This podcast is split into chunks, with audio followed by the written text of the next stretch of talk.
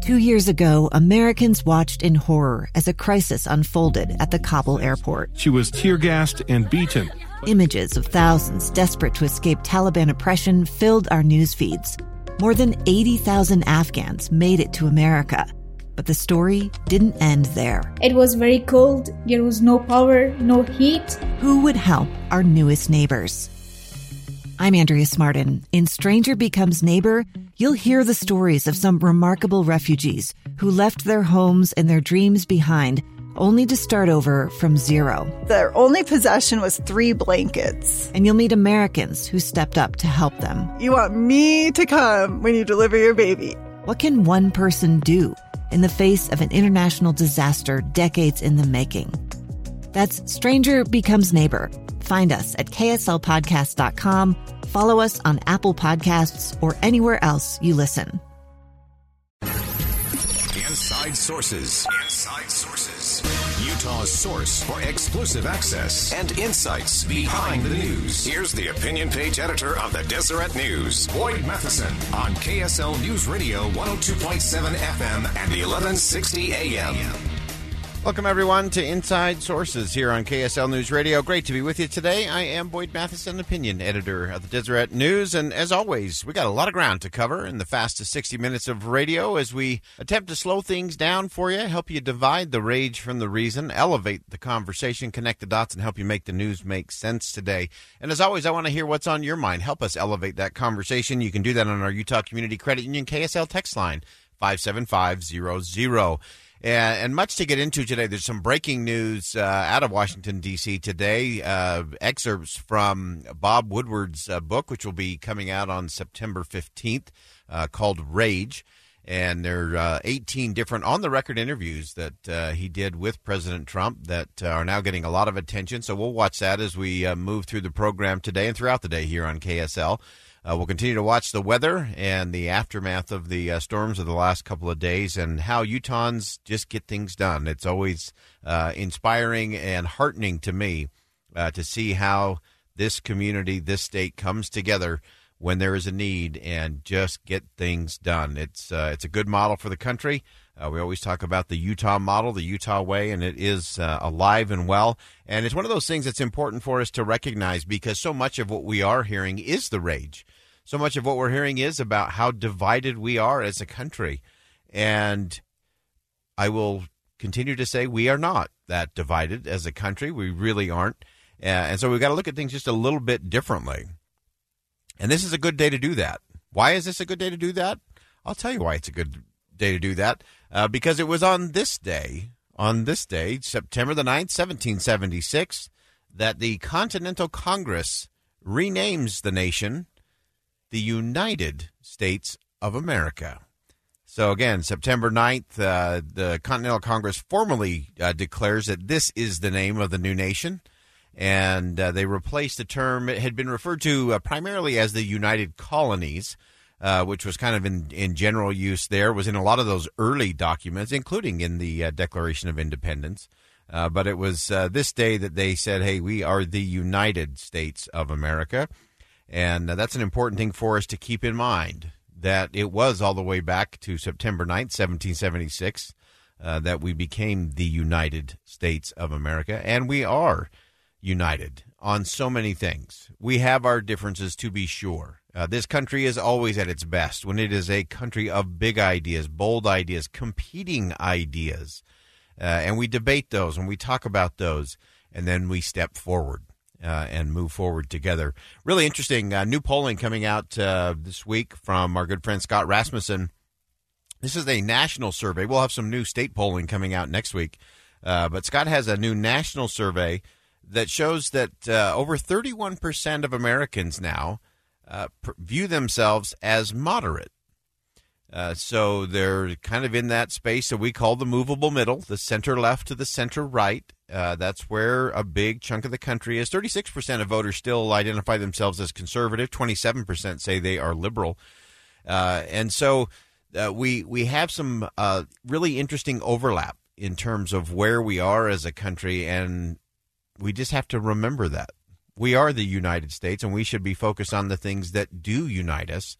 uh, even in the midst of big disagreements. And obviously, the big disagreement news of today is centered on the next round of uh, stimulus spending. Uh, Democrats, uh, about a month and a half ago, uh, passed uh, in the House a $3 trillion spending package. Never saw the light of day in the Senate. The Senate is now back in session as well. And they are putting forward what many call the skinny bill, uh, a, a bill that is about a trillion in spending and takes out a lot of the extra stuff that got thrown into the House version of that bill. And sadly, uh, this is where our politicians, not our country, remember, this is our politicians saying we're divided, not the country saying we're divided. So Nancy Pelosi uh, fired a shot and said, no, this is uh, not just a skinny bill, it's a fraudulent bill. Well, what the Senator McConnell put forth is, is fraudulent. It is, as, as uh, Leader Schumer said emaciated. It's not, they call it a skinny bill, and he calls it an emaciated bill, and I join him in that. It's only a check the box so that some of his endangered Republican senators can go home and say, well, see, I tried. But it isn't trying, it's not even an attempt to do the right thing. All right, so that's uh, Speaker Nancy Pelosi uh, saying it's not a skinny bill, it's an emaciated bill, uh, chiming in with Minority Leader in the Senate, uh, Chuck Schumer. Uh, and and here's here's an interesting thing that we need to think through. Uh, the a lot of these terms, skinny bill, comprehensive bill, uh, a lot of those are are very problematic because often what it means is if you if you have a skinny bill, then you're actually doing the job you're supposed to do, which is one subject at a time, focused on things that are germane or directly related only to that particular bill. Remember, in the last round of funding, uh, there were things for Jamaican rum subsidies. There were things to help repair Talladega Speedway. Uh, and so we get all these things that get tossed in. And so if that's what a skinny bill is, then I'm I'm okay with that. I'm okay with skinny. Most days I'm not, other than skinny pop popcorn, which is always good. Uh, but this is the where the battle lines get drawn and we say, oh, well, you're either for everything or you're for nothing, and uh, you don't care about the American people.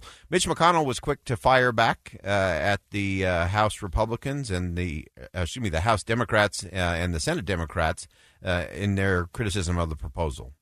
The Democratic leaders have spent months playing these Goldilocks games. They've complained about every single thing we've put forward, but they've produced nothing of their own with any chance whatsoever of becoming law. Okay, so that's uh, Leader McConnell, uh, and then uh, he went one step further. And you know, there's a, a, lot of times that I completely disagree with the way Mitch McConnell runs the United States Senate. Uh, I don't think he has done a good job being a steward over the Senate, uh, and he's probably done slightly worse than his predecessor, uh, Harry Reid from Nevada. I don't think the Senate has been run properly for decades now, and and we're reaping the whirlwind on on how the Senate has been run and what the Senate has allowed itself to become. Uh, but I do agree with Senator McConnell on this comment about what is in the bill, what isn't, and how we need to do the work of the American people. Now, here's what our bill is not it's not a sweeping, multi trillion dollar plan to rebuild the entire country in Republicans' image. It does not even contain every single relief policy that Republicans ourselves think would help in the short term. I'm confident the Democrats would feel the same way. But the American people don't need us to keep arguing over what might be perfect. They need us to actually make a law. So we need to get past, you know, what is the perfect bill, and let's get something into law that can actually provide some relief and some help to the American people. Let's remember who the job is for and what the job is to be done. Uh, and so that, to me, is the real challenge. And going back to where we started today, uh, again, on this date in 1776, we became the United States of America. Uh, and we need to remember that. Uh, there are so many who have become so fatigued uh, out there. There's a lot of folks that are just weary. I've been talking to a, a, lot of different people in the media across the country today, and so many of them are just tired. There's a lot of weary folks out there, and we're especially tired of having those that we vote for and elect to hold high office uh, not leading. and just screaming at the divide and convincing us that we're too divided to deal with a simple spending bill. We're too divided to get a budget. We're too divided to deal and fix immigration or health care. Uh, we're not. Our leaders are divided. Our political parties are divided. But the American people are not. But that fatigue is a worry to me uh, because that fatigue leads to a weariness that leads to a host of issues that we're seeing in our communities from anxiety and depression to suicide uh, and a host of other ramifications that are just driving through our society and through our communities, through our homes and neighborhoods. And that's what we got to fix. And sadly, we're not going to get that fixed out of Washington, D.C., or even the state capitol. That's going to require a lot of us to do the hard work, the heavy lifting, to have the uncomfortable conversations with people that we love and care about in our community. And that's what we're going to talk about next. When we come back, we're going to be joined by my good friend, Counselor Jenny Howe, talking to our kids about mental health. Uh, it's Suicide Prevention Month. So much more to come here on KSL News Radio. Stay with us.